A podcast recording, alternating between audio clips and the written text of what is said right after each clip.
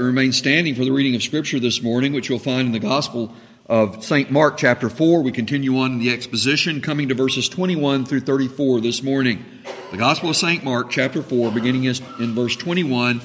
Let us hear and attend. Let us listen with ears to hear the Word of God. Also, he, Jesus, said to them, Is a lamp brought to be put under a basket or under a bed? Is it not to be set on a lampstand? For there is nothing hidden which shall not be revealed, nor has anything been kept secret, but that it should come to, uh, to light. If anyone has ears to hear, let him hear. Then he said to them, Take heed what you hear. With the same measure you use, it will be measured to you. And to you who hear, more will be given. For whoever has, to him more will be given. But whoever does not have, even what he has will be taken away from him. And he said, The kingdom of God is as if a man should scatter seed on the ground, and should sleep by night and rise by day, and the seed should sprout and grow. He himself does not know how. For the earth yields crops by itself, first the blade, then the head, and after that the full grain in the head. But when the grain ripens, immediately he puts in the sickle because the harvest has come. Then he said, To what shall we liken the kingdom of God? Or with what parable shall we picture it? It is like a mustard seed, which, when it is sown on the ground, is smaller than all the seeds on earth, but when it is sown, it grows up and becomes greater than all herbs and shoots out large branches so that the birds of the air may nest under its shade. And with many such parables he spoke the word to them as they were able to hear it. But without a parable he did not speak to them. And when they were alone, he explained all things to his disciples. And we'll end our reading of the Holy Scriptures there this morning. Please be seated. Jesus did not invent the parable form. Both in the Bible and outside of the Bible, the parable is an ancient form found in wisdom literature. It's associated with proverbs, with dark sayings, with riddles.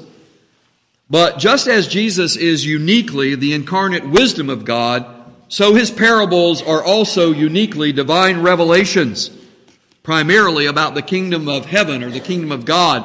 And I've been pointing out to you that we uh, recognize that that term or those phrases are used synonymously. The kingdom of God, the kingdom of heaven, they mean the same thing and are used interchangeably. It's not overly simplistic to categorize Jesus' parables as one of a kind, unique, one of a kind earthly stories revealing heavenly realities, the magisterial mysteries of our Creator God about His way of salvation and eternal life.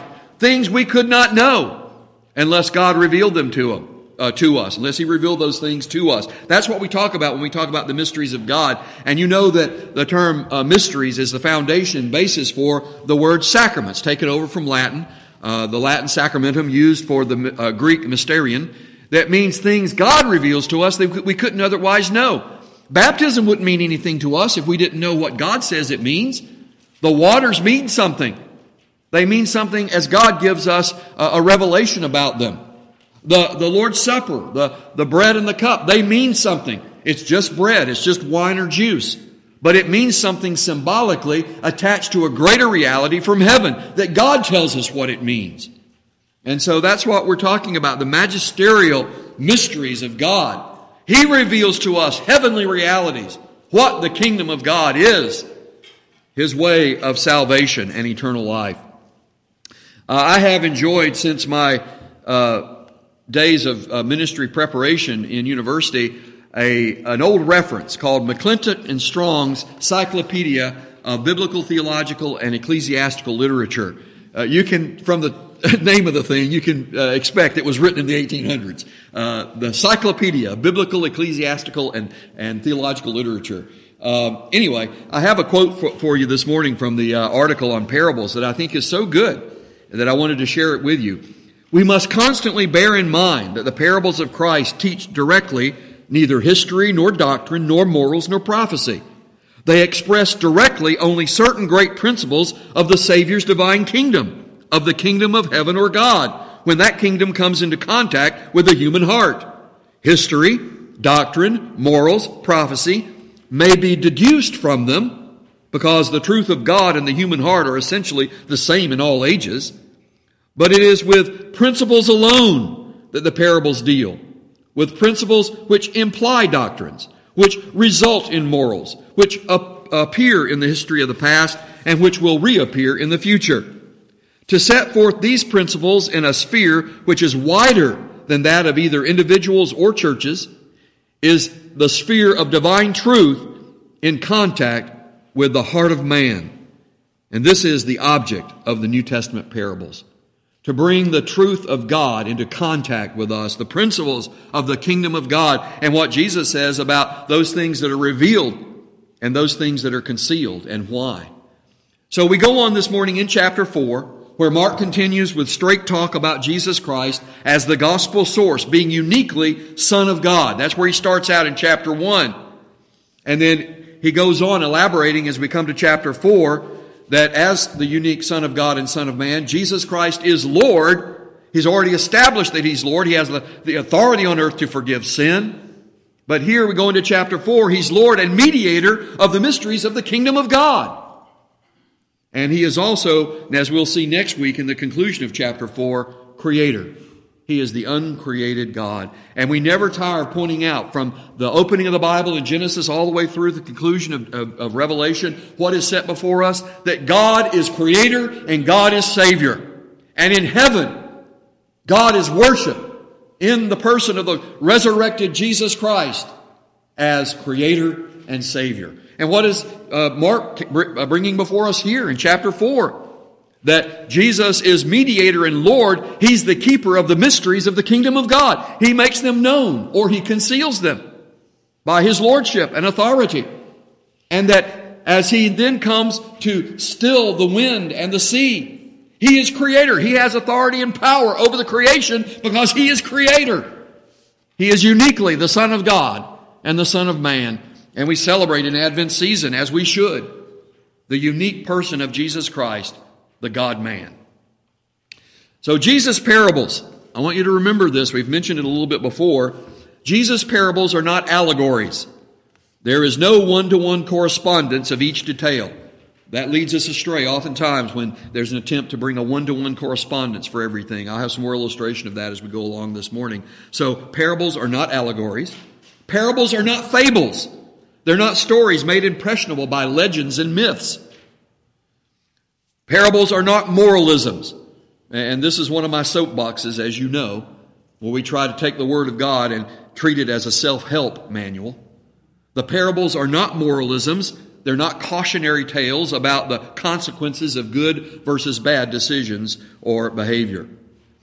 And so uh, we look to the parables to understand that they are divine revelation they are the magisterial mysteries of the kingdom of God that Jesus is pleased to use earthly stories to reveal to us those divine and eternal and holy secrets of God.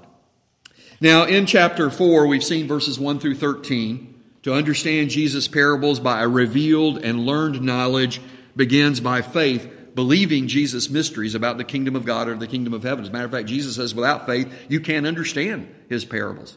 He says they're concealed. They are revealed to those who have faith, they're concealed to those who don't have faith. And so it's not just understanding the parallels and understanding intellectually. You can understand that Jesus says the seed is the Word of God.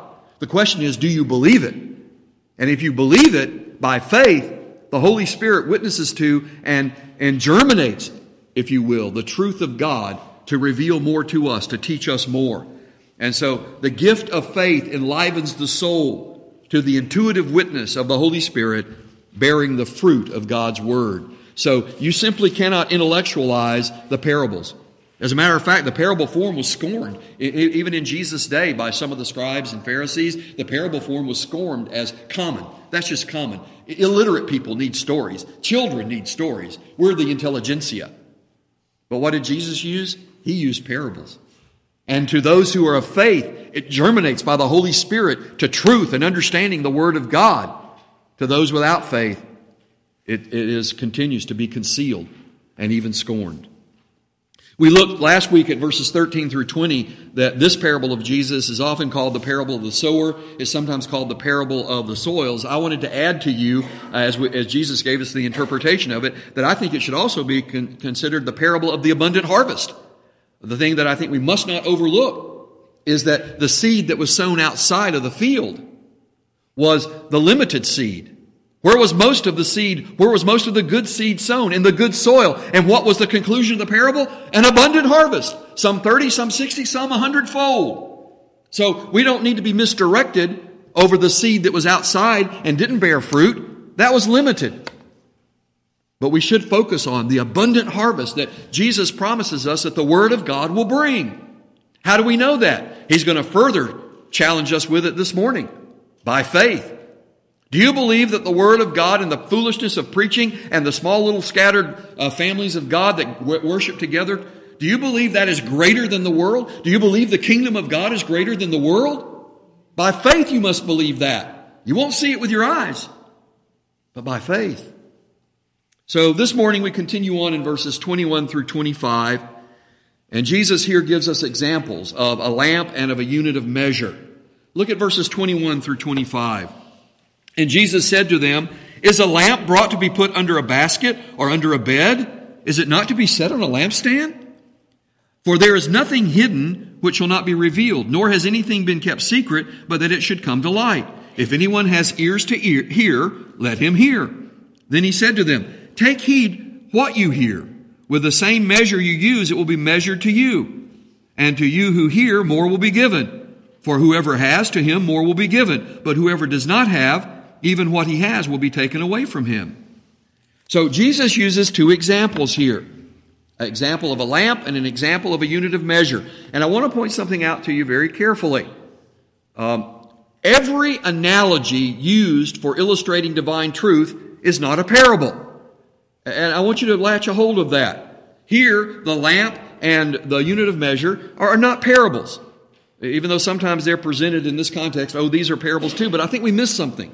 Every analogy that is used for illustrating divine truth is not a parable. Uh, we know, for example, the Apostle Paul uses the analogy of the body. I believe he elaborates on that from what Jesus taught. Jesus taught that he was the head of his church, the body. He's the head of the body. Well, Paul goes on to talk about how everybody in the body of Christ is not an ear or a nose and such things. He elaborates in an illustration for us. It's not a parable. So every analogy that is used in scripture to give us an illustration of divine truth is not a parable. And I think it's important that we recognize that. So here in verses 21 and 22, we have a lamp that is used as an object lesson. This lamp is used as an object lesson of faith seeing. Okay? Why do you buy a lamp? Why do you buy a flashlight? Uh, you don't buy it to put it under your mattress. You don't buy it to turn it on and put it in the closet. So Jesus says, no, this is common sense.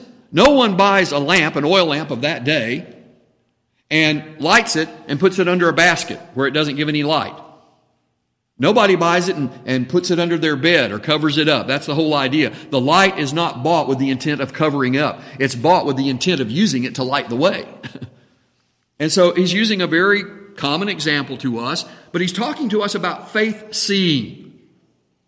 How we are to see by the light of the Word of God. It's based on God being all seeing. That's why he says that everything will be revealed. Not, not the secrets of God that are to him alone, the inscrutable secrets of God, but the things that God has revealed. That's why the Word of God is presented to us as light, as a lamp unto our feet and a light unto our path. Uh, throughout Scripture, the Scriptures are given to us and presented to us as light, as lighting our way, as finding the light of truth. And so Jesus says here that that light of truth from God's word shines our, on, on our way. Look at what he says. Again, verse 21, uh, is a lamp bought to be put under a basket or under a bed? You get the idea there. No, it's to be set on a lampstand so it gives light. Now here's the application that he gives in verse 22. For there is nothing hidden which shall not be revealed, nor has anything been kept secret, but that it should come to light. If anyone has ears to hear, let him hear. We've seen that phrase repeated over and over. Jesus is talking here about how God's revelation is like to us. God reveals the truth to us. If you have faith to believe, if you have ears to hear, not your uh, fleshly ears, not your fleshly eyes, but the eyes of faith.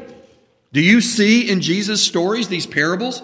Do you see in Jesus' illustration about the lamp that he's talking about divine truth? By faith, do you see that? That's why he says that it'll not be hidden. If you have a sincere heart of belief, if you study the Word of God, the intuitive witness of the Holy Spirit bears witness to the truth. If you are under the sound preaching, and remember we pointed out that statement in the Westminster Confession, the conscionable hearing, it's not just about uh, being under the preaching, it's not some kind of magic that takes place. It's that you hear, you listen, you listen by faith, you're willing to study and to be taught. Is your heart and mind open to be taught with thus saith the Lord? It's a challenge to us because the world all around us says, you don't need to believe that stuff. That stuff is something from old time. That's obsolete or that's hurtful. That hurts people's feelings if you say you believe the stuff in the Bible.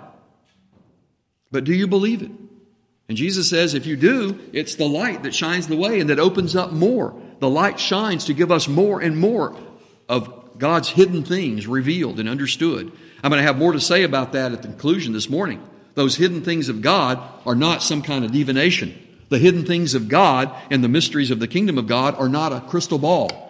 The hidden things of God and the mysteries of God are not going to be found on the daily news or uh, in, in other places where we begin to look outwardly and try to divinize and say, oh, we can interpret what's going on. No, we look to the Word of God. And, and I believe we need to hear that very carefully because there's a lot of confusion in our day. And then Jesus goes on in verses 23 through 25 to use the unit of measure. So look at verses 23 through 25. If anyone has ears to hear, let him hear. And he said to them, Take heed what you hear.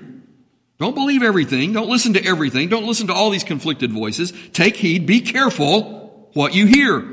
With the same measure you use, it will be measured to you. And to you who hear, more will be given. For whoever has, to him more will be given, but whoever does not have, even what he has will be taken away from him. Now, I know these are challenging verses as well, but what is Jesus uh, focusing on here? He's focusing on the unit of measure. It's used as an object lesson about faith hearing. You know what a unit of measure is? You have measuring cups. Maybe there's baking going on at your house these days, and you use the measuring cup. Or perhaps you use a, a gallon measure. Uh, let's go pick up a gallon of milk. You know that a gallon of milk is not a pint of milk. We have an idea of what the measure is. Uh, one's bigger than the other. You go to get gasoline in your car. Aren't you glad that the, the, um, the gasoline pumps are regulated so that you're getting, or we trust that we're getting a full gallon of gasoline? So you know what a unit of measure is. And Jesus says here about this unit of measure that's a common thing that we use. It's, he's using an illustration to tell us about how we hear the Word of God. What measure do you use? Do you use your own intelligence as a measure? Do you use popular entertainment? Do you use all the, the activities and current events? Is that the way you measure the Word of God and whether it's true? That's a false measure. We don't need human measures. We need divine measure. That's what Jesus is saying. Measure it by the revelation of the Word of God. The same truth that shines is also the measurement. Scripture interprets Scripture. That's where we look. that's why Jesus says that if you use that measure, it's going to enlarge. The more you measure with the Word of God, the more you understand, the more you hear. You're careful about what you're hearing. You're hearing the Word of God. And that's why Jesus says that it's a measure that increases. It's faith hearing. Now, in each of these examples, believers expand the witness of God's divine mysteries. They see more, they hear more. By faith, faith seeing more, faith hearing more. While unbelievers are exposed and accountable to the externally revealed truth of God and conscience witness to God's truthfulness. Unbelievers are not excused. Unbelievers are accountable. That's what Jesus says here. Even what they hear will be taken away from them because they don't see and believe and hear and believe by the Word of God. Unbelievers see externally. Unbelievers hear externally. But because they do not have the light of truth or the measure of truth, it does not increase and build up for them, and it's even taken away. See, unbelievers have the light and the, and the measure of God's truth taken away when they deny the Word of God. When they say, oh, God has not said uh, uh, uh, uh it can only be married to uh, between men and women. God hasn't said that. Oh, God has not said it. If two people really uh, are uh, committed to one another and love one another, no matter what that love is, no matter who they are, that it's okay. God has not said these things. And of course, we can go on and multiply any number of examples. Examples. Uh, God has not said that conception is the beginning of life. Wait a minute, wait a minute. Jesus sent the incarnation, the Son of God, and by the power of the Holy Spirit, the incarnation took place when the human nature and the divine nature came together at conception in the womb of the Virgin Mary. God has not said that life begins at conception. What does the incarnation mean? But that life begins at conception in the image of God. So when people turn against hearing the Word of God, when people turn against seeing what God's Word reveals, it's light and truth is taken away from them. That's what this scripture is saying. And it's a challenge for us. I'll confess to you, I want God's glory more, but I do want everybody to believe. I want everybody to believe. I want everybody to have the peace of God in their heart. I want everyone's sins to be forgiven. I want the power of the Lord Jesus to restore and to bring to life. I want that for everyone. But I want God's glory more. And I trust and I believe what Jesus says here, even in the judicial, penal purposes of God, He is glorified. And He's glorified when He takes away even the light of truth and the, the measure of truth when unbelievers turn against Him and turn against His Word. And I know God is glorified in that. Even when believers are scorned, God is glorified in that. But we don't return scorn for scorn, do we? Because Jesus taught us better. Now, Jesus' parables are intended for his disciple believers to provoke thought and reflection. If you hear these um, parables and you're thinking, man, I, I need to know more about that. I, I wish I understood more about. That's good. That's what Jesus intended. Jesus intended his parables to provoke thought and reflection. You should be thinking about it. I hope you'll go home today and think about the, the parable of the, the seed and the parable of the mustard seed. I hope you'll go home and think about that because that's what Jesus intended. Uh, so these two following parables that we have that are identified as parables, Jesus says these are parables about the kingdom of God or the kingdom of heaven the parable of the growing seed and the parable of the mustard seed. Now, what I want you to see is the connection here in Mark 4 is that these two parables could indeed be considered as elaborations on the theme of the parable of the sower. Remember what we said about the parable of the sower when Jesus interpreted it for us? And then we said we don't want to lose the, the emphasis and conclusion that Jesus says there's an abundant harvest. So what is Jesus telling us about here now added to the parable of the sower or the parable of the abundant harvest is that Seed germinates. You can't make it germinate, but you can reap its fruits. The mustard seed looks like a little insignificant piece of dirt, but look what it produces. So Jesus has something to say to us about the effectiveness, the effectual presence of the kingdom of God here on earth. And that's what I want to lead off with as we look at these two parables. They're short parables. Do you believe in the effectual presence of the kingdom of God among us? That's my question for you this morning. In verses 26 through 29, we have the parable of the growing seed. Look at verses 26 through 29. And Jesus said, The kingdom of God is as if a man should scatter seed on the ground. Well, we already saw that. The sower goes out to sow the word of God, but he's picking up on that theme. And this is what he says, though, after the seed is scattered. Remember, in the previous parable, uh, the seed, most of the seed was uh, scattered in the field in the good soil, but some of it was scattered over the boundaries of the, of the field. Now, Jesus goes on to say that the kingdom of God, as if, as if a man, a sower, should go out and scatter seed on the ground. And he means by this the good ground, the cultivated ground, because what happens? Well, then he goes and sleeps by night and rises by day. He goes about his task. He goes about his farming business. And the seed should sprout and grow. He himself does not know how. He can't make it happen. Even farmers today, with all their genetically modified stuff, which I don't like, they can't make it grow. They are dependent upon what God has created, the seed within itself, the ability to germinate, and then the external conditions that nurture it. Same is true, even if we're not farmers. We know that we're dependent upon God's creative order. that when you plant tomatoes, maypops don't grow up. Wouldn't that be a disappointment? Y'all know what a maypop is? A gourd? Okay. If you plant tomatoes uh, uh, on your deck in a little um, deck garden and you're looking forward to having those tomatoes in your salad, what if, what if gourds grew up in the place of those tomatoes? But it says tomatoes right here in the pack. Well, we know. We do the best we can, but you never know about seeds. You know? That's not the way it is, is it?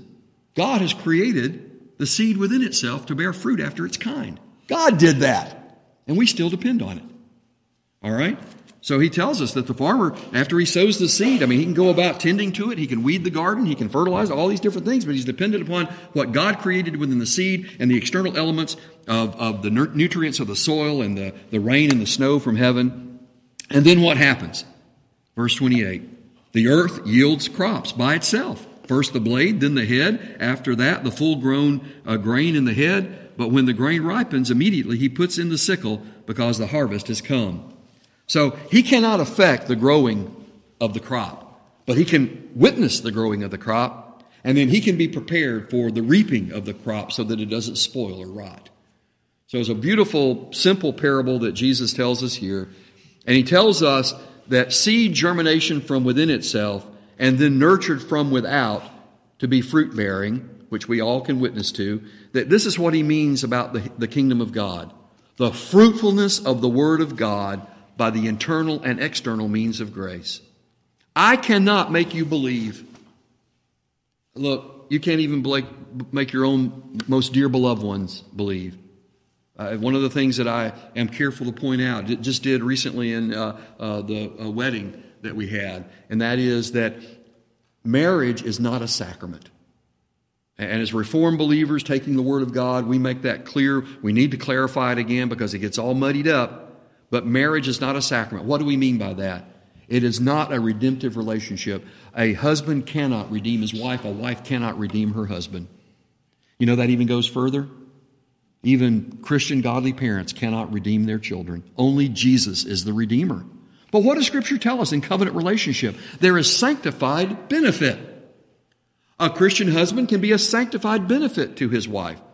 A Christian wife can be a sanctified benefit to her husband. Christian parents, even one or both believing Christian parents, can be a sanctified benefit to their children. But they cannot redeem them. I can't make you believe the Word of God. I can scatter the Word of God like the farmer. I can nurture it with prayer and with tears. But only God can give the increase. Only God can make it effectual. Only God can bring the fruit of repentance and faith. And only God can keep us till harvest. I, I like a, a phrase I picked up from a, a current Reformed uh, pastor uh, in preaching. I remember him saying so forcefully and so powerfully if we could lose our salvation, we all would. that has stuck with me. If we could lose our salvation, we all would. Why don't we lose our salvation? Because Jesus keeps us. Jesus keeps us till the harvest. And so that's the point that he's making here about the, the mystery of the seed growing in germination. That's the effectual working of the Word of God. Will we be faithful to scatter it? Will we be faithful to nurture it with prayer and with tears and with worship? Will we be faithful to believe it? God will bring the harvest. And then he gives us a, another parable from the examples he gave, now he turns to parables. And this second parable, I know that you're all very familiar with it. It's the parable of the mustard seed. Look at verses 30 through 32. And Jesus said, To what shall we liken the kingdom of God? Or with what parable shall we picture it? So he's telling, look, here's another parable. It is like a mustard seed, which, when it is sown on the ground, is smaller than all the seeds on earth. But when it is sown, it grows up and becomes greater than all the herbs and shoots out large branches so that the birds of the air may nest under its shade. So here's the parable of the mustard seed a small seed that produces a large and useful plant. I mean, that's the obvious lesson here. This little mustard seed produces a large and useful plant. What are we to take from that as a parable of the kingdom of God? We're to take from that the fruitfulness of the Word of God is greater than its visible appearance. You see, we're called to faith. We're called to see by faith and to hear by faith. That the Word of God, what we're doing this morning, the faithful preaching of the Word of God, the conscionable hearing of the Word of God, is greater than outward appearance. I've been hitting this a lot lately because our faith needs to be strengthened up and shorn up. We become discouraged. We see empty seats. We wonder, where are there other people? Why is the Word of God not being effectual? It is being effectual. You know, one of the ways that God's Word is being effectual and the kingdom of God is here that has been taught me over the years is that I have seen many of your faces for 17 years. I've seen youngsters grow up from five years old, baptized as covenant children, become communing members. I've seen parents become grandparents. I've seen your faces in this course of time, some for 17 years, some for 12 years, some for 8 years, some for 3 years. But I keep seeing your faces because the Word of God is effectual and it brings the fruit of harvest. Do you see that by faith? That's where we're being challenged to believe that the Word of God is more effectual in the kingdom of God than what it looks like from outward appearances. The mustard seed is about the size of a grain of sand. What does it grow up into? It grows up into a plant that's bigger than a basketball goal. Isn't that amazing? Look, if you're amazed by that, how can you not be amazed by the kingdom of God? The Word of God is a far greater effectual working than what we can see with our eyes or hear with our ears. We see it by faith, we hear it by faith. Jesus tells us it's like a mustard seed, it's greater than outward appearances. So, let us not be doubting. I want to point out another thing to you. I told you that we have to be careful not to try to make parables into allegories. Now, in the parable of the sower, uh, the seed or the harvest, Jesus said that the birds there that he used, they were like Satan coming and taking away the seed. Okay? Here, Jesus references birds nesting in the uh, uh, plant of the mustard plant that grows up. In this instance, birds are not used negatively or in an evil way. Just because birds were used once that way doesn't mean that every time a bird is mentioned, that it's used to represent Satan. See, that's an attempt to allegorize, and that's not safe. Here, Jesus doesn't say anything about the, the birds being evil. He actually says the plant is useful because all kinds of different birds come and nest in it. And birds are presented to us oftentimes as beautiful and as um, creatures of God. So that's why we are very careful about the way we interpret parables and we don't try to allegorize them. Here, the point that Jesus is making is about the usefulness of the mustard plant. If you saw uh, uh, just a few handful of uh, mustard seeds, you might think that that was just dirt or sand. You might think that's that's of no use. What can that do? Not even to uh, try to draw on Jack of the Beanstalk. and the idea is that well, that mustard seed is planted, and then what happens? It grows up far beyond what it intended or what it looked like it was going to do. It becomes a huge plant, and it's a useful plant. That's what he's telling us about the kingdom of God. Don't be of little faith. And I say this to me don't think that your little preaching is of no use. Whenever you bear witness to the word of God, it's fruitful. The angels rejoice. Jesus is honored. God is pleased. So stop doubting and preach faithfully and listen carefully. Take heed what you hear and how you measure the word of God. Measure it by faith. That while it may seem to be small and insignificant, it's effectual for God's purpose. It accomplishes that to which He sends it. It will not return to Him empty. It grows up like a great mustard plant. And it's helpful and useful. And so the worship of God is helpful and useful to you. Coming here week in and week out to be nurtured by the external means of grace for the internal working of the Holy Spirit in using those things. That's what we say about baptism and the Lord's Supper and the preaching and the singing and the praying. God's means of grace. Those things externally can't change your heart. But if your heart has been changed and germinated by the Holy Spirit to life in faith, what do the external means of grace do? They nurture you to bear fruit. What is the greatest fruit we can bear to God? I say this. I wish I could shout it from the rooftops. What is the greatest fruit that we bear to God is worship of Him. Everything else comes after that to worship God in spirit and in truth, to worship God fully, to worship God joyfully, to worship God publicly, to worship God delightedly. Everything else comes from that. The greatest fruit of our life of faith in the kingdom of God is to worship and bow down and confess Jesus is Lord of all. And that's what we do in the public worship of God. If we're worshiping, uh, worshiping Him aright, if we're being um, lighted, and if we're being measured by the Word of God. So Jesus then brings this section to conclusion in verses 33 and 34. And with many such parables he spoke the word to them as they were able to hear it. But without a parable he did not speak to them. And when they were alone, he explained all things to his disciples. I've often reflected on that and thought, man, wouldn't that have been something? To be out by the seashore or on the hillside or to be in the synagogues and to hear Jesus constantly preaching and telling these, these parables and wondering about, man, now I wonder what, I want to know more about that. And then Jesus says, yeah, you come on, you come on with me, come on to the house with me. So a group of disciples, we don't have more than the uh, 12 apostles because he'd already chosen them and we're told that the disciples were more than that. But there are some disciples Maybe Jesus said, whoever wants to learn more, come on. And, the, and those who were followers came on for, you know, for the second lesson. You know about second breakfast? We got a second lesson. And so they come and Jesus tells them what these things mean. But you know what we have? Jesus said we have something better. By faith, Jesus said he's given us the Holy Spirit, the convincer, the paraclete, the truth, the Holy Spirit of truth so that we can study and measure the Word of God by the light of the Word of God, and we can know the truth of God. So don't think you're coming behind because you weren't able to follow Jesus for second lesson. No, he tells us now, I've appointed these means to nurture your soul and to interpret my word for you. And so here's what we're to understand.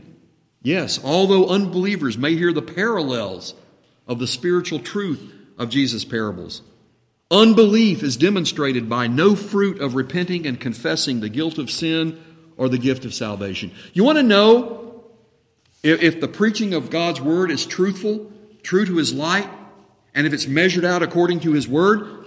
Here's the question that answers that. Uh, here's the answer to that question, and that is there is confession of sin and there's repentance before God. That's the fruit of the effectual working of the kingdom of God in our midst. Do you confess your sin? Do you repent of your sin? Do you have restored joy of your salvation? I do, beloved. I'm not ashamed to tell you. When I come into this pulpit, when I come into the worship of God, I am engaging in the worship of God, even though there are aspects of leadership that I give to you. When I'm preaching the Word of God, I'm preaching it to myself. I better be believing the Word of God and not be a hypocrite. I have to answer to God for that. And beloved, I believe and preach the Word of God that it brings the fruit of repentance in your life. That you believe God, that you hear things that, oh, I believe that. I need to believe that. And there are other things you hear, and I don't need to do that. I need to confess that. I need to seek God's forgiveness.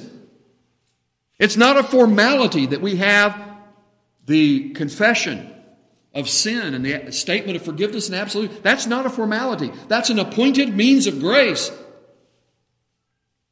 the preaching of the Word of God is to enlighten you more fully, to measure more to you in fullness of God's promises. And so, the confessing and repenting over the guilt of sin and rejoicing in the gift of salvation. That's the fruit of the Holy Spirit's work of regeneration, of being made alive to God. And I want to point out to you again you can go back and read it if you want to, verses 1 through 34. What is it that Jesus emphasizes that we must not miss in this first part of chapter 4? Jesus emphasizes fruitfulness. You can't miss that. Over and over he talks about it. Every parable he gives is about fruit bearing, growth, liveliness. Why? Because the kingdom of God is alive. We are alive in Christ. We are the kingdom of God. And it's effectual here on earth according to God's purpose, that it is not empty. Don't be doubting. Don't be of little faith. God's word accomplishes that for which he sent it. It is not returned to him empty. And so, faith seeing and faith hearing, sanctified listening. See, faith seeing by the light of God's truth, faith hearing, sanctified listening by the measure that God knows all things. God's word is true. So, my question then is Are you watching and are you listening by faith for the kingdom of God? Do you see it? Do you hear it? And I want to caution you here. Because in Jesus' public ministry, the time came when there were disciples who had been following him, and you know what they said? This is a hard saying. We don't like this. We don't want to hear any more about this. We just want you to make food like you did. You know, multiply the bread, multiply the fish. We heard you made wine at the wedding feast. Give us the stuff we want. And that'll make us happy. We'll make you king. What about a king who soldiers could never die? He just goes and touches them on the head and they pop back up. Jesus says, You don't get it. That's not the kingdom of God, and that's not the kind of king I am. You must eat my body and drink my blood. Ooh! We don't like that. That's hard. We don't want to hear what you say. My, my words are spirit, my words are truth. Oh, yeah, we don't want to hear about that. We want manna, the, the uh, food that came from heaven. That's what we want. Jesus said, Your fathers ate manna in the wilderness and are dead. What good does that do you? I give you the words of life. Uh, we don't want to think about that. That's too hard to think about. You know, they turned away and they followed him no more. And Jesus said to us, Are you going to go away too? What did Peter say? Lord, to whom shall we go? You have the words of eternal life, and we believe that you are the Christ of God. And what did Jesus say? Flesh and blood didn't reveal that to you, Peter. My Father in heaven. You see by faith, you hear by faith. You see and you hear the true kingdom of God. And so I do want to caution you, as Jesus cautions us believers about what we listen to and what we look at. Jesus gave a fearful warning. It's called the Olivet Discourse in Matthew 24. I believe it primarily applies to the destruction of Jerusalem, but as a covenantal pledge of how Jesus brings judgment. And you know what Jesus said there? We just don't listen. Jesus said, You're going to hear of wars and rumors of war, North Korea. People are going to say, Christ is in the desert. Christ is in the mountain. Christ is in the house. Jesus said, Do not listen to it. That's not where Christ is found. There's going to be wars and rumors of wars. There are going to be earthquakes. There are going to be storms. Next week, we're going to come to a storm. And Jesus is going to show creative power over the storm because he's the creator. Have you ever listened to and heard the words of Jesus who said, Don't look into current events for the kingdom of God. Don't listen to the prophecy mongers on the radio or in the, the television to find the kingdom of God. They're always saying there are wars and rumors of war. The end is coming. They're always saying, there's an earthquake over here, there's an earthquake over there, there's a big storm that happened here, there, there's a, a, some other disaster, natural disaster that happened here. This must be where Christ is. Jesus said it unequivocally. Why don't we listen to it? This is not the kingdom of God. You're not going to find the kingdom of God by trying to demonize about wars. You're not going to find the kingdom of God by trying to trace out on your map connections between the, the ring of fire and the earthquakes and volcanoes. Jesus says those things are always around since the fall. You don't have a crystal ball to tell you when Jesus is coming back. You have the word of Christ to tell you the kingdom of God is now and the power of the gospel. That's what we're to believe. That's what we're to listen to. Stop listening to this other stuff. They're strange and false voices, even though they claim that they're speaking for Christ. If they do not speak the word of God truthfully, if they do not shine the light of God's gospel truthfully, it's a false light and it's a false measure. It is not to be heeded. Do not listen to it. Listen to Jesus and ask Him, What do your wonderful parables mean, Jesus? They're the magisterial mysteries of the kingdom of God that is now and among you. We'll go on next week with the conclusion of chapter 4 in Mark's Gospel.